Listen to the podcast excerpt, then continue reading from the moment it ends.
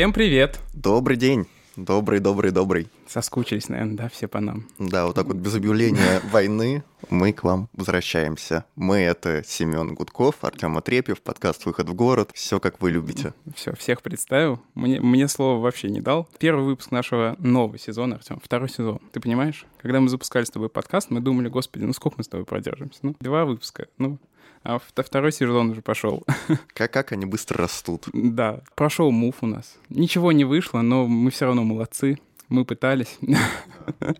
Вот. Главное не победа, участие. Да, это мне мама так тоже всегда говорила. И мы там уже не только участвовали в голосовании на премии МУФ, но еще и в одном замечательном мероприятии фестивальной программы. Да, но я не думаю, что имеет смысл какой-то уже об этом говорить. Ну почему же? Люди могут посмотреть. На Ютубе есть записи, ссылочку ну, оставим ну, в описании. Да, говорили о новых медиа и о том, как они влияют на городскую информационную повестку. Хорошо, а о чем сегодня мы с тобой будем говорить? Мы с вами, друзья мои, живущие в городах, очень много мусорим. Каждый день за нами тянется след из, значит, бутылок, бумаг всяких и прочих твердых бытовых отходов, и не только твердых. Для того, чтобы погрузиться в эту тему, понять, насколько мы все-таки нечистоплотные ребята, насколько много мы после себя оставляем, решили поговорить о том, как с отходами у нас обращаются, о том, как у нас была проведена мусорная реформа и прочее, прочее, прочее. А поговорим мы сегодня об этом с двумя очень классными экспертами. Сегодня на студии Ксения Топоркова, руководитель навигатора по экологическим и социальным сервисам «Плюс один город». Привет. Привет. И Михаил Антонов, сооснователь экоцентра «Сборка». Всем привет, привет. С чего начнем? Как всегда, с истории. 1 января 2019 года. Вы с друзьями пошли в баню? Да. И, и еще в мусоре? Да, и, и еще началась э, в нашей замечательной стране мусорная реформа. Мы это, конечно, не заметили в бане, мы были заняты немножко другим, как вся страна. Но вот такое вот случилось. Семен, ты почувствовал, что мусорная реформа началась 1 января 2019 года? Собственно, один из вопросов к этой реформе, который у меня есть, в том, что как-то немного об этом говорили, я не знаю. Вот у тебя, как у человека, я, как человек, э, мало посвященный в проблемы экологии, действительно, то есть, ну, естественно, я знаю современную повестку, но в, именно как активный э, участник процесса я себя не воспринимаю. И, как мне показалось, прошло это довольно тихо, людям в общем-то, не объяснили, зачем, для чего, что проходит. И я думаю, что если ты спросишь сейчас на улице э, про эту реформу, тебе мало что ответят. Ну, появились разные контейнеры, как минимум в Москве. Я не знаю, Ксения, а они были ли эти раздельные э, контейнеры до э, мусорной реформы? Или это вот только нововведение такое свежее, более-менее? Скажем так, они были, но э, не во всех дворах. И раньше они выглядели немного по-другому. Например, э, рядом с моим домом до 2019 года стоял такой огромный вагончик, э, в котором было три отверстия очень маленьких, э, в которые было очень сложно что-либо положить, но предполагалось, что туда нужно раздельно сдавать э, стекло, пластик и бумагу.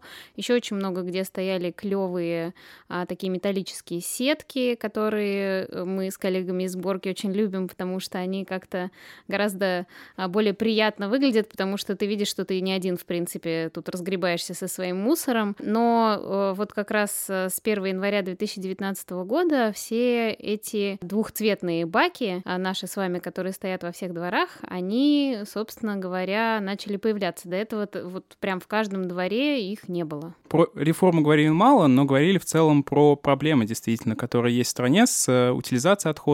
Это и незаконные свалки и так далее. И кажется, что вот знаете, а, все было хорошо, потом пришел кто что-то, кто-то, и все стало сразу плохо. А как долго тянется вот эта проблема? Давно ли она назревала? И с чего все это началось? Это такой э, всеобъемлющий вопрос. Давайте сразу обсудим, э, что значит проблема. Э, проблема, она есть у всей планеты в целом, не считая нескольких особенно выделяющихся стран, в которых прям вот очень хорошо все разгребли с мусором.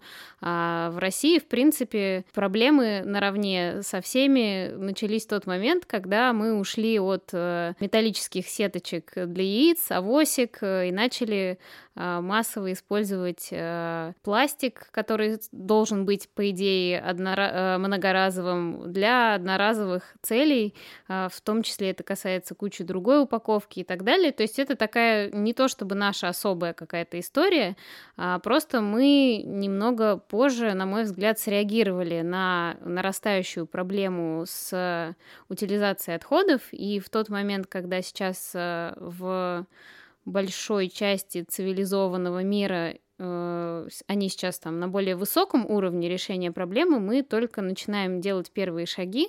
Однако, на мой взгляд, э, мы, ну, здесь не идет речь о какой-то жуткой проблеме, мы просто в начале пути.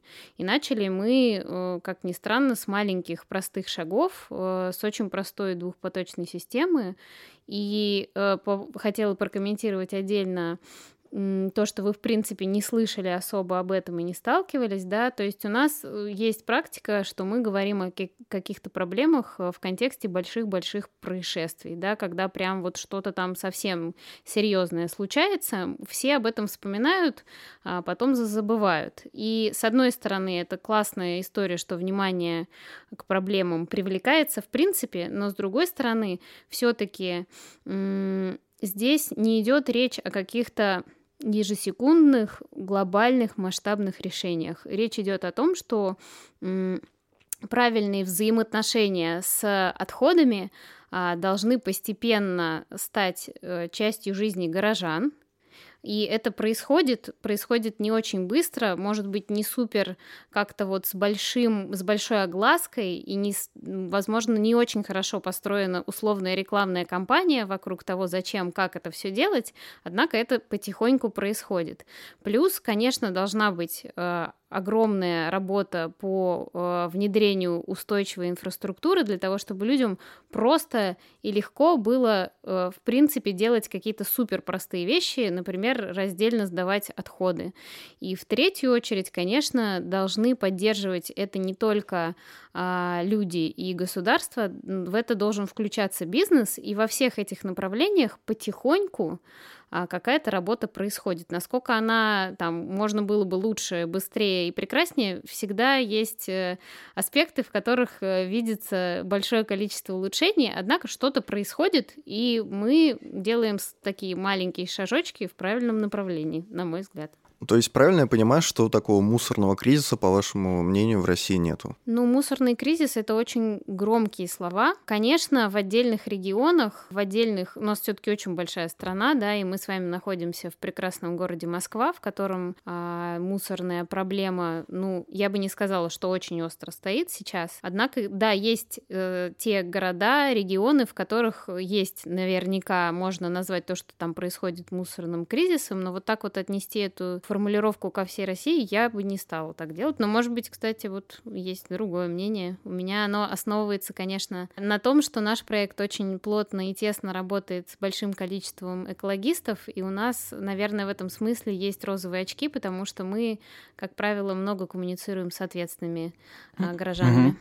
А, Михаил, возникла вот такая вот мысль. Ксения сказала, что у нас страна большая, действительно, и, и территория у нас большая, и у меня возникает ощущение, что это может быть, собственно, одной из причин усугубления некоторой проблемы, потому что если мы представляем, условно, Нидерланды, то проблема с отходами не решается таким образом, как она может решиться у нас. Вывести подальше там от Москвы куда-нибудь между Москвой и э, какой-нибудь... Э, Архангельском. Да, да, где-то там закопать в лесу, и пусть оно забудется и так далее. Просто места нет, чтобы так незаметно закопать.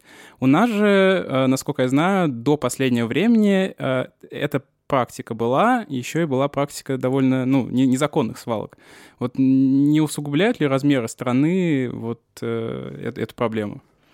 Ну, знаете, иногда это так в каком-то бытовом сознании звучит, то, что вот у нас страна большая, вести можно далеко, но самое интересное, что свалки-то в основном образуются вокруг населенных пунктов, потому что вести куда-то очень далеко, это еще и на самом деле дорого. И вот как раз если, ну, вообще в целом, как бы, если мы уж там говорим про города и про выход в них. Города мира генерят в целом 2 миллиарда тонн мусора. Это вообще во многом тоже проблема урбанистическая, потому что здесь люди потребляют, потребляют много, есть товары, которые там и материалы, которые природа не может сама переварить, они у нас быстро, то есть больше половины, там, больше половины пластика это одноразовые изделия, то есть мы их взяли, использовали, выбросили. И в целом как раз по миру пошел подход, что города это такой вот, вот допустим, концепция в Сан-Франциско, что города это шахта, в котором ежегодно образуется такое-то количество металла, такое-то количество полимеров, такое-то количество пищевки. Это полезный ресурс, который надо просто правильно собрать. и чтобы их просто не, тупо не захоранивать. Если говорить там про те же самые Нидерланды, ну да, они небольшие, кстати, у них достаточно сейчас много разных кайфовых наработок, переработки разного вида вторсырья. У нас сейчас как раз много в нашем музее, в экоцентре сборка представленных от них арт-объектов, поэтому всем приглашаю посмотреть. А если вот говорить о Москве и мусорном кризисе, то Москва и Московская область, здесь вообще 25% всех отходов нашей страны скапливаются. И вот сейчас, когда мы общаемся с людьми, ведем экскурсии, мы говорим, вы когда-нибудь бывали на свалке? И все говорят, не бывал, но видел. Я говорю, откуда? Кто-то говорит, да, вот у нас рядом с поселком сдачи есть, когда мы из города едем, или из окна машины видим. На самом деле, как бы для Москвы эта тема во многом актуальна. У нас 8 миллионов тонн отходов происходит каждый год. По всей России 60 миллионов тонн, по Москве 8. Вот и смотрим. Сейчас, продолжая тему, как-то раздельный сбор начинает появляться. Но до 2016, 2016 году у нас стали разноцветные такие вот сеточки. В Москве 10 административных округов, и в, ну, сейчас 12. В каждом была своя история. Где стали сетки, где-то стояли какие-то непонятные ящики, где-то вагончики. Кто-то из операторов, вот чуваков таких вот ответственных за вывоз обращения с отходом в этих округах, их пять. Вот, кто-то лучше работал, кто-то хуже, кому-то есть лимит доверия, кому-то нет. Кто-то делает свою работу качественно, кто-то почему-то в этом плане халтурит, а на это еще госденьги выделены. То есть, ну, кто-то, видимо, может себе позволить так к этому холодно относиться. А вот в 2020 году у нас как раз стала внедряться двухпоточная унифицированная система, когда в один контейнер можно сложить все, что нельзя переработать, то есть это пищевка, это гигиена, это загрязненная упаковка – и то, что можно переработать такой синий контейнер для пластика, металла, макулатуры, стекла, вот, и так далее. И откуда же эта идея появилась? Ну, мы тоже говорим, там, мусорный форум получился немножко очень случайно, потому что когда нам удалось встретиться с нашим мэром Сергеем Семеновичем Собяниным и сказать, что, знаете, вот нам каждый день люди пишут с вами, а где у нас в Москве раздельный мусор этот можно найти? Мы говорим, ну не раздельный мусор, а раздельный сбор. Говорят, а как его внедрить? А что с этим нужно делать? Как это все получается? Как это происходит? Мы каждый день консультируем. Но люди, говорю, хотят чтобы у них был во дворе в шаговой доступности, чтобы им не надо было через полрайона, потому что один контейнер был на 10 тысяч человек. Ну, то есть вы представляете, какая-то... Действительно. Это надо было куда-то потом говорить, ну, что же у нас люди не сортируют. Я говорю, знаете, не надо никаких пять контейнеров, как можем там разным чиновникам говорят, вот мы ездили в Берлин, а там пять контейнеров стоит, а где-то еще 10, а в Японии 32. Говорю, поставьте всего два, пожалуйста. И в каждом дворе. И мэр свое обещание сдержал. Вот это как бы тоже пример решения. Вот сейчас, с 2020 года, люди к этому при, попытаются приучиться, понять, в чем прикол. И раньше мы еще сталкивались, там говорили, какой раздельный сбор? Там россиянин, ну, на куркам в урну попасть не может. Хотя эта проблема не связана с проблемой мусора напрямую, но не суть. Он говорит, какие пять контейнеров? Он говорит, ну, каких пять контейнеров? Поставь всего два. Для того, чтобы можно переработать, для того, что нельзя, чтобы грязный, мокрый, неперерабатываемый мусор отделить от чистого, сухого вторсырья, и все будет отлично. Но теперь мы какую видим обратную связь от населения, от наших граждан, точнее, наших любимых замечательных москвичей? Говорят, ну вот поставили два каких-то контейнера, а вот в Европе-то у них 5 стоит, а у нас опять какая-то профанация. Он говорит, не, ребят, так задумано, так угу. и нужно делать. Еще наши соседи очень маниакально все следят э, за тем, чтобы все правильно вывозили. Ага. Да, уже это прям самые актуальные темы.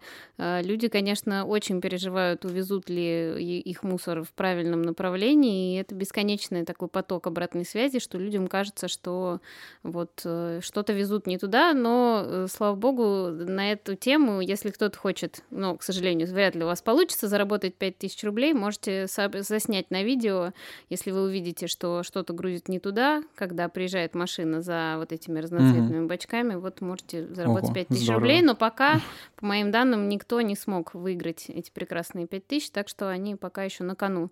А, я еще хотела дополнить, что на самом деле огромный э, такой вот э, толчок лично для меня, в принципе, э, для, раз... для того, чтобы начать раздельно сдавать мусор, вот в том числе пользуюсь самой простой двухпоточной системой, это посмотреть, а, как выглядит вот эта лента, на которой люди вручную перебирают мусор. Если вы не видели, посмотрите. Мы прикрепим ссылочку да. на какое-нибудь видео. Впечатляющее зрелище. Прям вот очень хочется в этот момент э, просто хотя бы самое простое, простое разделение мусора начать э, внедрять в свою жизнь. Ну, я правильно понимаю, что получается двухпоточная, она проще по внедрению, меню, но сложнее в дальнейшем э, отсортировать этот э, раздельный мусор э, по, по фракциям и так далее. Потому что если у вас э, 5 отдельных категорий, изначально они сортируются лучше. Ну, на самом деле все проще. Вот как раз какая логика? То, что, как я говорю, мы чисто от грязного отделяем, забирает это два разных мусоровоза, соответственно, серый бак забирает серый мусоровоз с надписью «смешанные отходы»,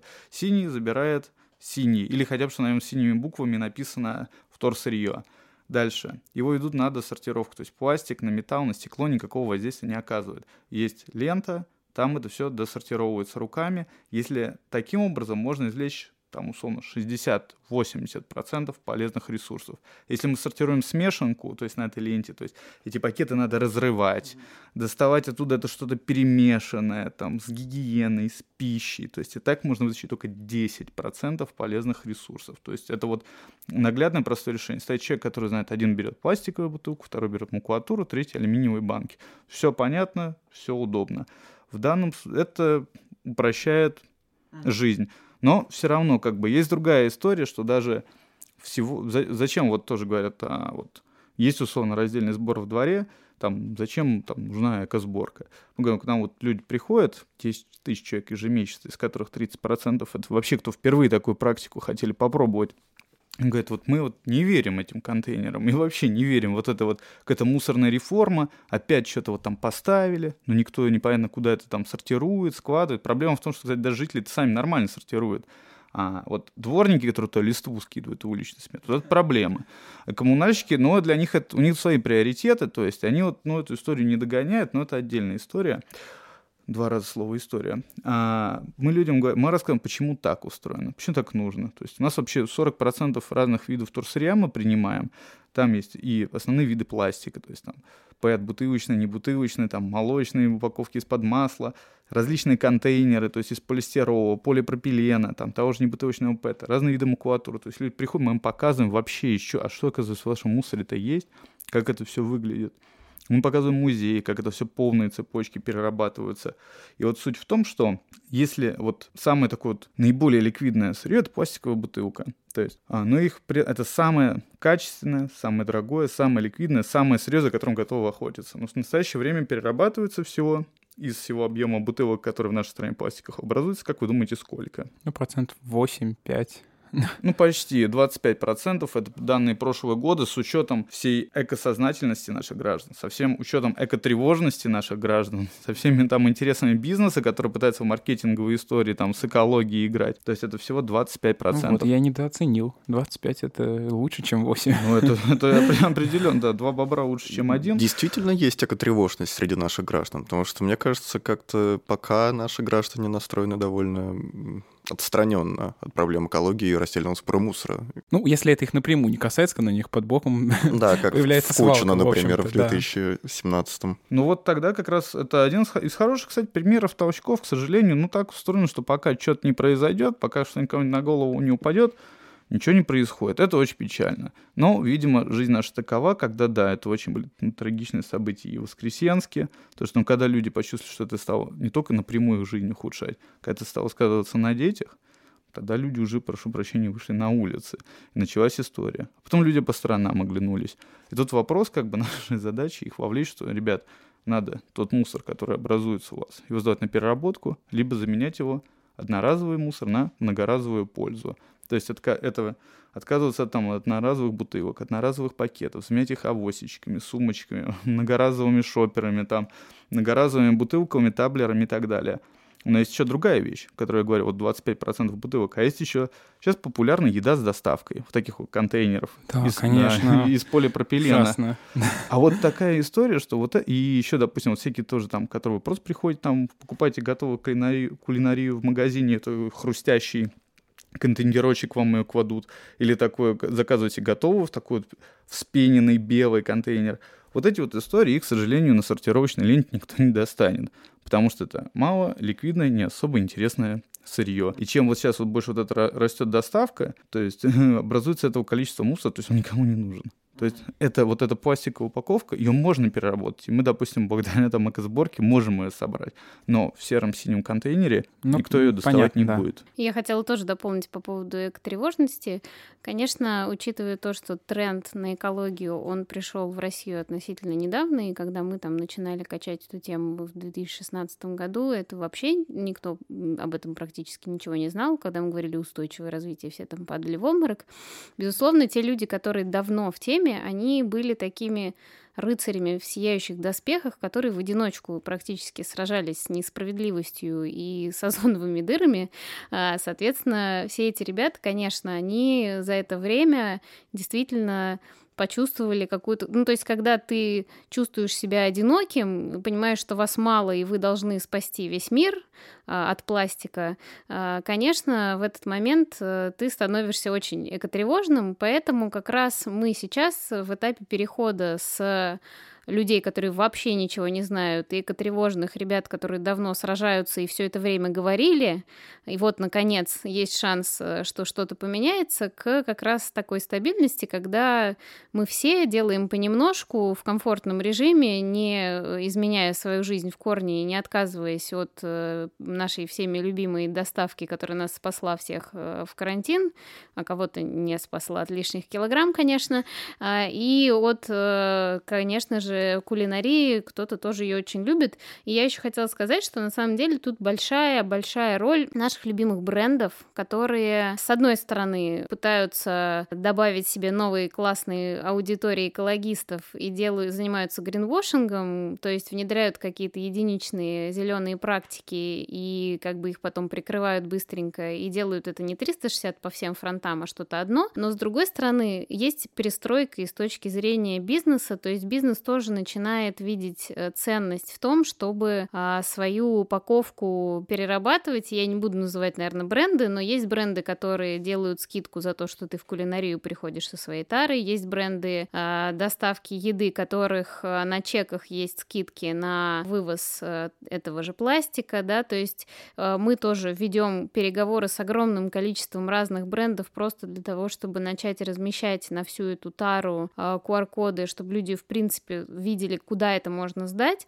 То есть это все такой процесс. А, он идет постепенно, но ровно в тот момент, когда все начинают из всех щелей слышать какие-то вот не тревожные сигналы, что мы все умрем, да, в этот момент ты хочешь отстраниться и не хочешь вообще об этом ничего слышать, а когда это как-то вот становится частью жизни, это начинает, безусловно, Какой-то рутиной.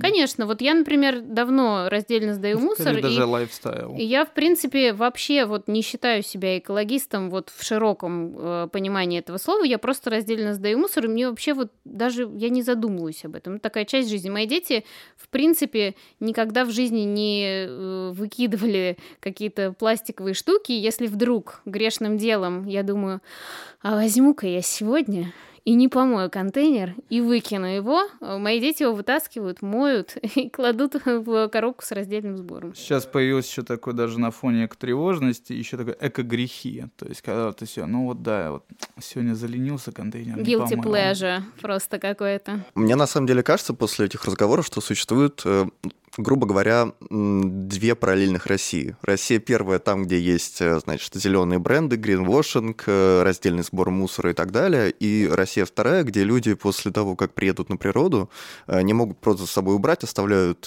все свои, значит, пластиковые стаканы, бутылки просто вот на природе. Нет ли тут такого противоречия, что в целом эко такой активизм, эко-лайфстайл, он распространяется среди небольшой группы населения? Конечно, экология экологистов сейчас гораздо... Ну, давайте так, экологисты — это совсем, наверное, уже такая стадия, когда человек прям вот во всех сферах своей жизни какие-то вещи проповедует. Э, тех людей, которые оставляют мусор после шашлыков, э, и тех людей, которые потом э, занимаются плогингом, да, и пробегают мимо и собирают этот мусор, их можно встретить, собственно говоря. Вон Иван Дорн там где-то пробегает после того, как Сергей... Знаменитый экосексуал. О, да. После того, как некий Сергей, Матвей и Петр, да, там выпили бутылочку, съели шашлык, прослойка, все оставили. Здесь это никак не контрастирует, потому что всегда а, есть э, две стороны медали, и тут нет задачи сделать так, чтобы люди, которые там приходили выпить на шашлыки, пошли и собрали весь мусор, есть задача, чтобы это стабилизировалось, и они его просто не оставили, а тогда не придется экологистам э, во время своей пробежки брать с собой э, перчатки и собирать мусор в пакет. И здесь вопрос стабилизации. Сейчас, конечно, есть э, дисбаланс, э, да, когда нету вот этой средней прослойки в большом количестве, поэтому есть контрасты. Но это дело времени, и эта прослойка, она выращивается благодаря вот, э, казалось бы, совсем большим мелочам, да, начиная с того, что где-то там они в газете читают, где-то какой-то блогер что-то сказал и так далее. И я еще хотела сказать, что мы как раз, э, у нас есть в приложении программа лояльности, мы как раз очень хотели протестировать, насколько обычные люди вообще никак не связаны с э, темой экологии, насколько они вообще готовы что-то сделать первый шаг. Э, естественно, с мотивацией в виде призов, э, баллов и так далее.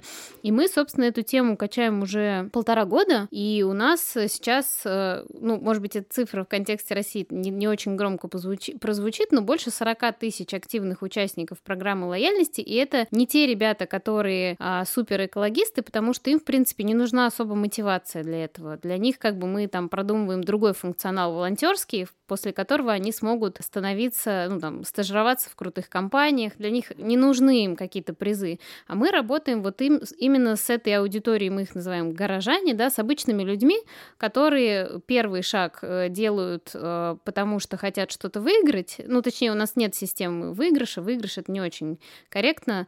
А мы все-таки меняем. Система мотивирования. Да, просто когда человек выигрывает, и он, скорее всего, выигрывает не то, что ему нужно, а мы позволяем людям самим выбирать э, из нашего списка призов, чтобы они, в общем, сами решали. И мы просто видим, насколько обратная связь от совершенно обычных людей, которые никогда в жизни просто не пробовали, потому что они жили, ну, вообще не были в повестке, и потому что они не думали, что это так просто легко, думали, что это жутко сложно, а насколько они вообще активно в это втягиваются. И это такой вот процесс, который происходит принципе, во всех сферах жизни. И на главная задача просто вот об этом как-то немножко рассказывать. Мы mm этим ну, занимаемся. Вот мне, собственно, кажется, что, ну, вы тоже об этом сказали, что основная аудитория таких экологических проектов — это все равно жители крупных городов, более-менее а, образованные, более образованные, более, возможно, экономически независимые, с более высокими доходами. А я вот поспорю, а, можно сразу? Да, хорошо. Только я, у меня еще просто такой тезис есть, что, ну, то есть это э, действительно вот такой активистский, это нормальный активистский путь любой проблемы, когда есть сначала какие-то ребята, которые борются одни с мельницами или не с мельницами, вообще с колоссом, которого не, нельзя победить, потом присоединяются постепенно новые-новые, там, э, и проблема нормализуется, и она перестает быть проблемой, и за счет этого привлекается больше людей, потому что они перестают бояться, ну, никто не хочет связываться с проблемами, все хотят просто быть классными и, и так далее. То есть это нормальная ситуация, когда у нас есть такая группа активистов, которые раскачивают эту ситуацию, чтобы больше людей увлекалось. Но вот, например, насколько я знаю, опять же, если возвращаться к мусорной реформе, то получается, что в регионах как это произошло? Если в Москве есть синие контейнеры раздельные, то в регионах этого ничего нету, просто у людей увеличилась платеж за вывоз мусора. Я смотрел эти суммы, они действительно выглядят очень незначительно, потому что там действительно сумма выросла в, на 50-60% в зависимости от регионов, но в среднем это составляет около 2000 рублей в год. То есть суммы небольшие, но учитывая всю накопившуюся такую усталость, агрессию какую-то у людей, это действительно вызывает больше вопросов, потому что люди не понимают, э,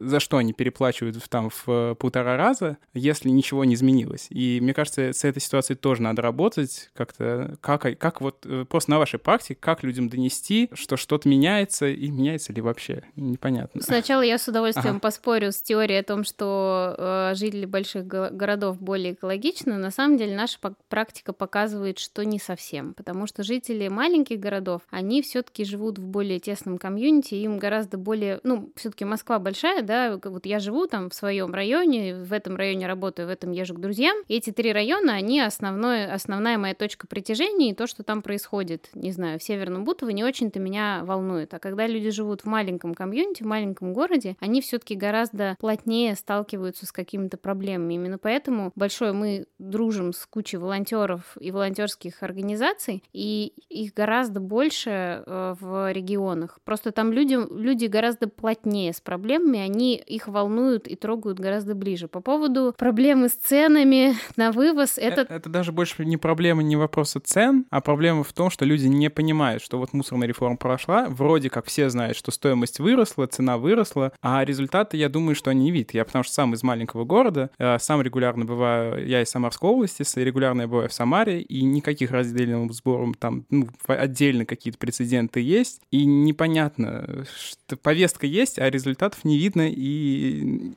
никто об этом даже не пытается как-то доносить. Во-первых, сразу рекомендую, э, пользуясь случаем, загрузить тебе наше приложение. Скорее угу. всего, там ты найдешь э, те места, где даже в маленьком а, городке можно сдать раздельный мусор. На самом деле это очень важный и классный вопрос. Действительно, инфраструктуры не хватает пока.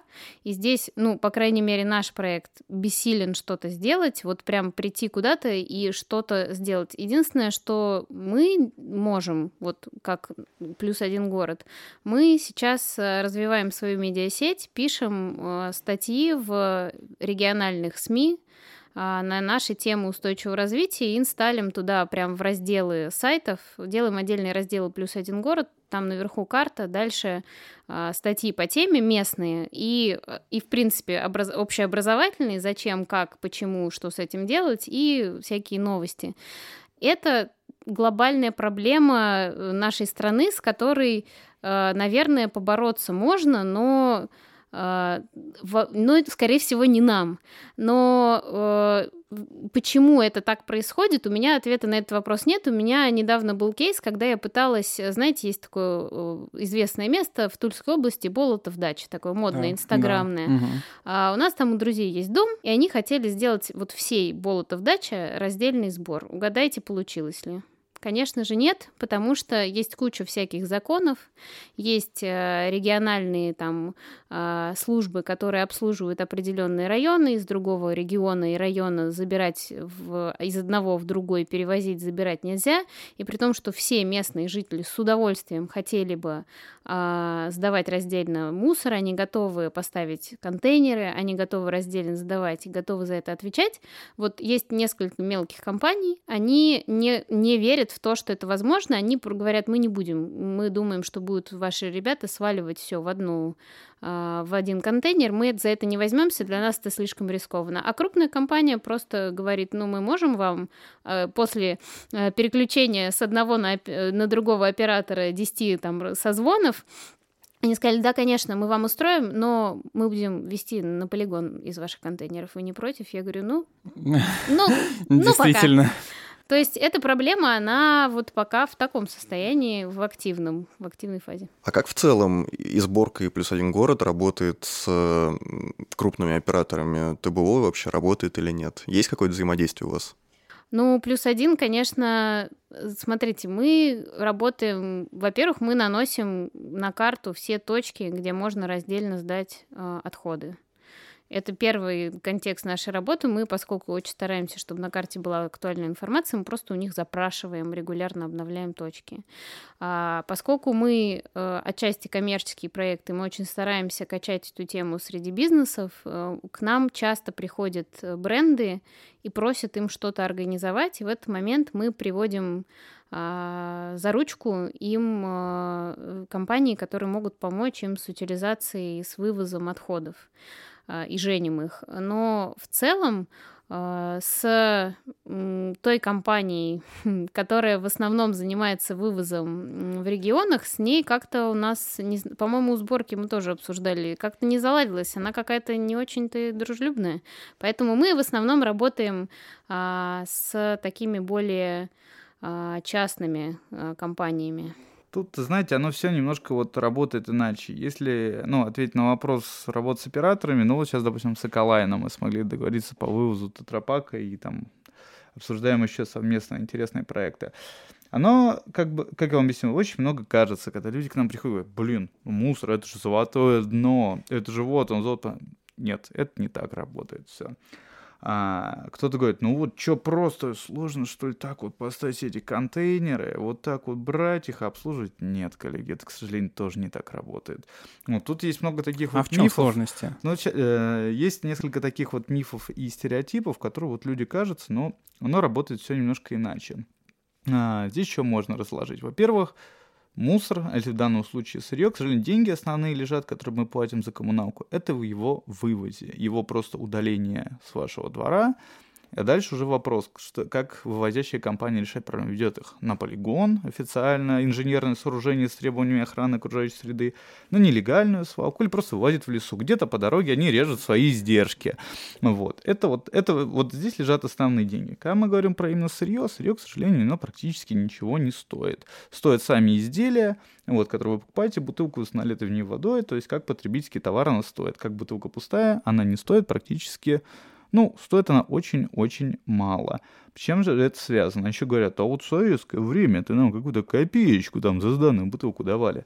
А, это была другая экономическая система. Сейчас подобное действует на Западе. Это называлось залоговая стоимость тары. То есть у вас не бутылку это покупали, вам возвращали ее стоимость. То есть вы условно, ну где-то еще есть такая практика, вы можете купить там напитки без стоимости, с чем-то там тары, главное типа потом сдать бутылки, она будет как оборотно использовать. В Германии, например. Да. Вот, абсолютно. То есть, а у них как это устроено? Есть так называемая система расширенной ответственности производителя. То есть они обязаны, производя товары, в их цену закладывать стоимость того, чтобы их собрали и переработали. Или хотя бы там захоронили с ними, что-то сделали, чтобы не загрязнять окружающую среду. Насколько это я находится понимаю, в, в России сейчас пытаются Но внедрить. Да, это пытаются вводить плохо. в России. Да, ну, конечно же, бизнес нас сопротивляется. Есть много разных тезисов о том, что у нас потребитель взводит. А там есть небольшой секрет, что цена потребительской картины всего на рублей, корзина все рублей на 100 подорожает, а цена вывоза мусора снизится вот, в год. То есть где-то мы будем платить на 100 рублей в год больше всего лишь, и будем решать проблемы мусора, проблемы свалок. А что еще здесь какая кроется история, что как собирать эту упаковку? Потому что как накапливать эти объемы рентабельные? То есть вообще есть проблема, там вот Москва, здесь много мусора, у нас одни проблемы, у нас нужен раздельный сбор, переработка. Есть регионы, там другая история, чем дальше от Москвы. То есть там может быть вообще, то есть, ну, там еще можно тоже делать, нет раздельный сбор. А есть территории малонаселенные, там это сырье будет стоить колоссальные суммы. Может быть, там проще построить полигоны, там легальных полигонов нету, там все в ямы сваливают или жгут где-то в них. Вот там, друг, там надо решать другие решения. То есть, возможно, здесь какое-то стандартное для всей нашей страны может и не подойти. Конечно, хочешь, чтобы все перерабатывалось, но не везде это как бы возможно. Вот в Москве, Московская область, ЦФО, здесь совершенно другая картина. И что дальше как бы? Вот есть, допустим, сырье, которое не ликвидно, как я сегодня говорил, там вот э, полистирол, полипропилен. Вот, допустим, в Европе они вообще вот с июля этого года отказались от полистирольной упаковки. Это такая вот, ну, пенопласт, такая шуршащая, белая, легкая. Она, ее производство вредно для окружающей среды у нее низкий уровень переработки, она ничего не весит и ничего не стоит. Там ее просто запретили. При этом у нее есть альтернативы, как ее собирать. То есть у современного производителя, допустим, пока вот этих вот мер административных нет или расширенной ответственности, него он выбирает, что дешевле. То и покупает, в это кладет, и пофигу, что с этим будет. У него нет стимула от нее отказываться. И нет уже, пока нету ропа, нету Э, нету стимула эту упаковку собирать, чтобы кто-то за ней куда-то поехал, чтобы она не была там выброшена, чтобы она была переработана. Когда этот механизм заработает, тогда все расстанет, там рыночек порешает, то, что сложно, не нужно перерабатывать, это будет замещаться более другими полезными вещами, чем, тем более технологии такие есть. А та, а та упаковка, которая образуется, ее обязаны будут собрать, потому что за это перечисляются деньги. Второй, конечно, вопрос — это контроль, там, окраска, как это надо окрасить платежи в бюджет.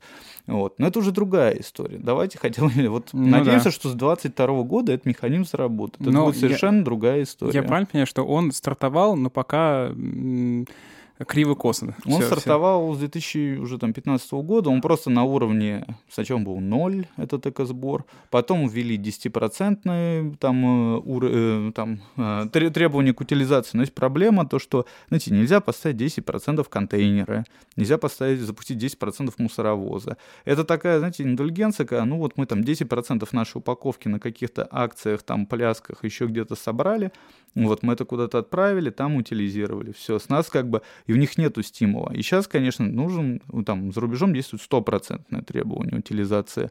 У нас же сейчас тоже некоторые крупные там, ну, пытаются лоббировать, давайте хотя бы 30 начнем. Ну, ну уже приятный торг идет.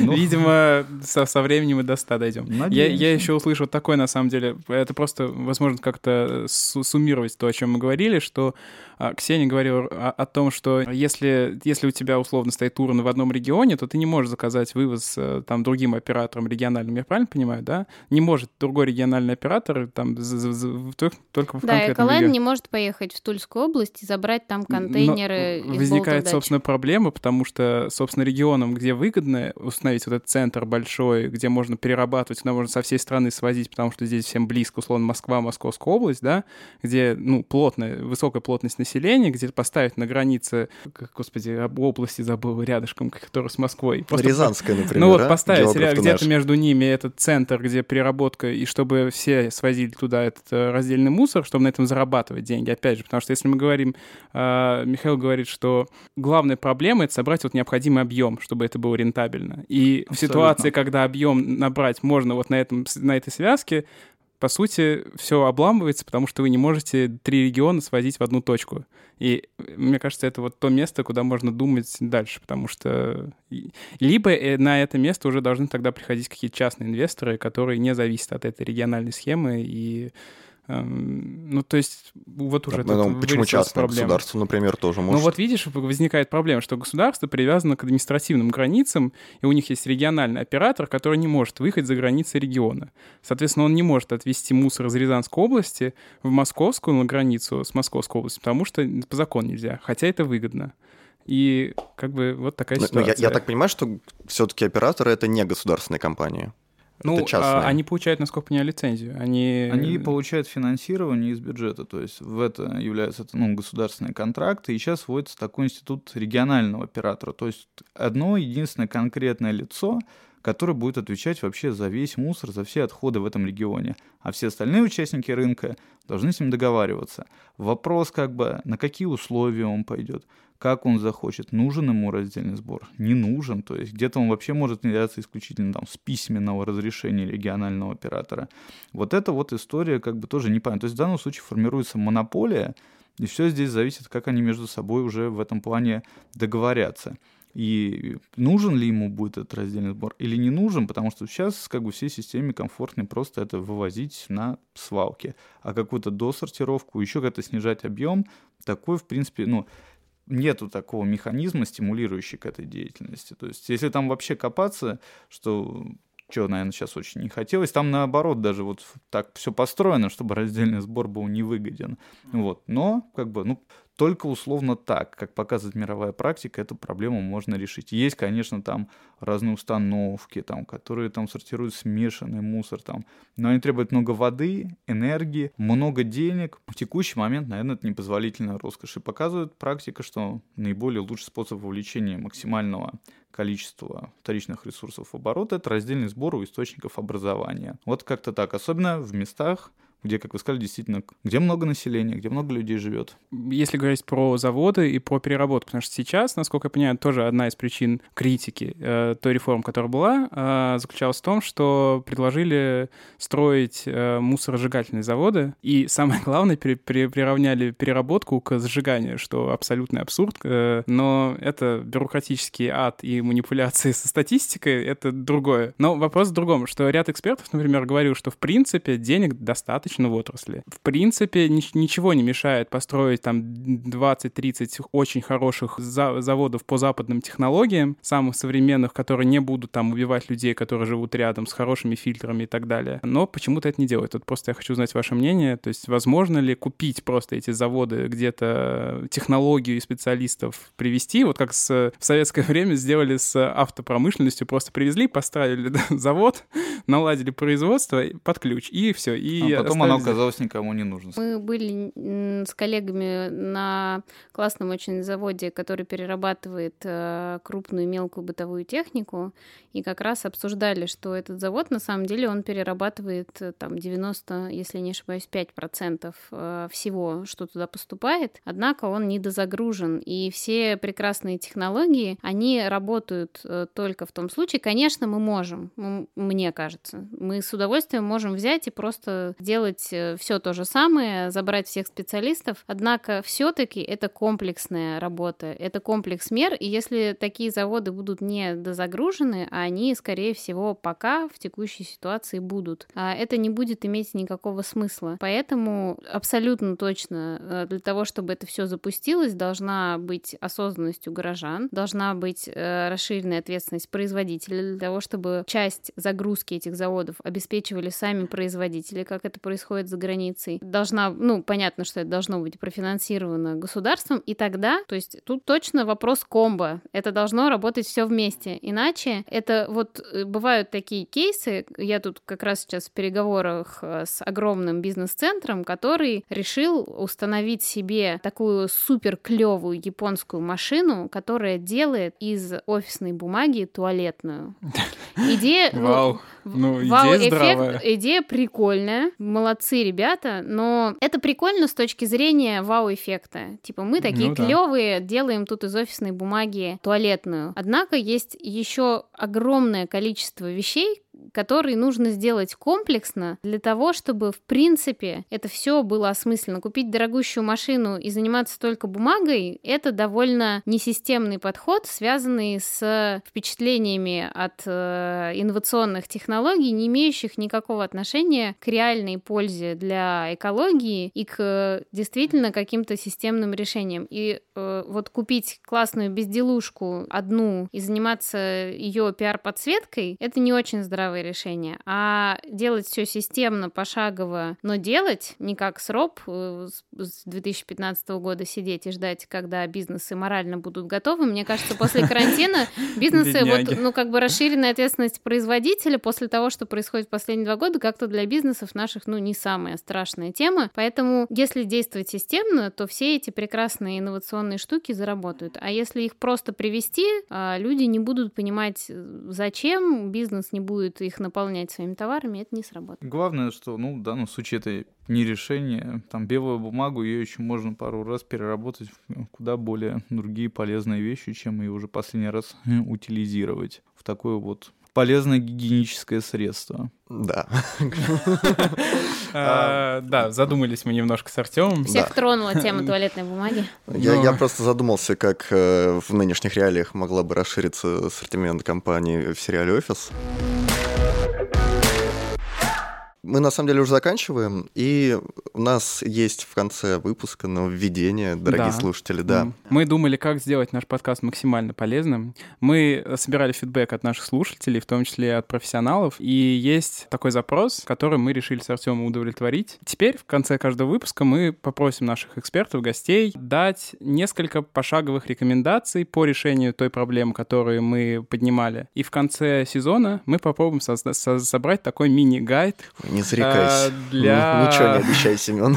Я этим займусь, Артем, не переживай. Вот. А, Мы соберем такой мини-гайд по решению ключевых городских проблем, которые мы поднимем в течение нашего сегодняшнего сезона и э, расшарим, может быть, среди наших подписчиков. Мы хотим у вас спросить пять шагов, которые нужно сделать на пути к идеальной системе переработки и сбора отходов в э, среднестатистическом российском городе. Давайте я начну. Конечно, импровизация не моя сильная сторона, но я попробую. Давайте пункт номер один э, будет попробуйте что-нибудь сдавать в синий бак. Э, Попробуйте с того, что вам не стыдно будет сдавать раздельно начать. Обязательно мойте тот мусор, который вы сдаете. Лучше вы сдадите две бутылки, но они будут чистые, помытые. Выберите то, что вам кажется важно сдавать раздельно. Не надо сдавать сразу все. Я, например, начала с добрых крышечек. Очень топлю за их классную акцию. 5 копеек с каждой крышечки на решение проблем э, детей с инвалидностью и взрослых. Прям вот с этого можно начать. И обязательно используйте все, что можно многоразовое, многоразовые стаканчики для кофе, многоразовые бутылки для воды и шоперы. Наше все вроде три простые вещи, а если вы их будете с собой носить, это уже спасет мир от всех экологических невзгод. Ксения озвучила, наверное, рекомендации со стороны для жителей, для простых горожан, а вот от Михаила, на самом деле, я хочу услышать немножко другую позицию. А Давайте представим, что я вот мэр, или Артем мэр,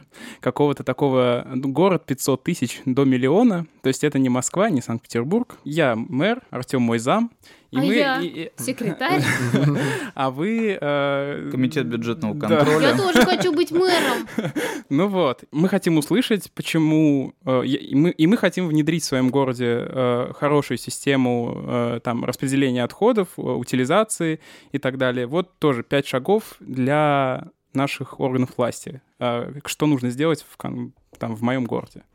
Мгм. Ну, в целом, действительно, как мы говорили, это системное решение. Первое — это раздельный сбор отходов во дворе у источника образования. Дальше — это понятная, открытая логистика, с которой можно было бы отслеживать в реальном времени и смотреть, куда едет тот или иной мусоровоз, едет ли он на свалку или едет ли он действительно на перерабатывающее предприятие. Это мотивация через расширенную ответственность производителя, чтобы был действительно спрос собирать несложную перерабатываемую упаковку, отказываться от ненужной упаковки, в том числе собирать электрохлам, собирать батарейки. Вот. Ну и это открытие локального эко- эколого-просветительского центра, типа вот как сборка, куда люди могли бы прийти, своими глазами посмотреть, как, как происходит переработка отходов, что для этого нужно, почему этим нужно заниматься, узнать о разных видах вторсырья и узнать о том, как можно заменить одноразовый мусор на многоразовую пользу. Михаилу можно, я думаю, открывать франшизу и сборки. Да, абсолютно. А я тем временем пойду вот эти все вещи внедрять и тебя, мэр, подсиживать Да. со своего. Я предложу тебе альтернативу. Я такой, я выбранный мэр. Я четыре года посижу и уйду. Да, и уйдешь. Вот видишь, ты уйдешь, а как раз-таки экоцентр останется. Идеальная схема. Абсолютно, да. Ну что, Благодарим гостей наших. да, спасибо большое, Ксения, Михаил. Большое спасибо. Всем Да. благодарим, друзья. Да, будем держать кулачки за наши города, чтобы они были экологичными, чистыми.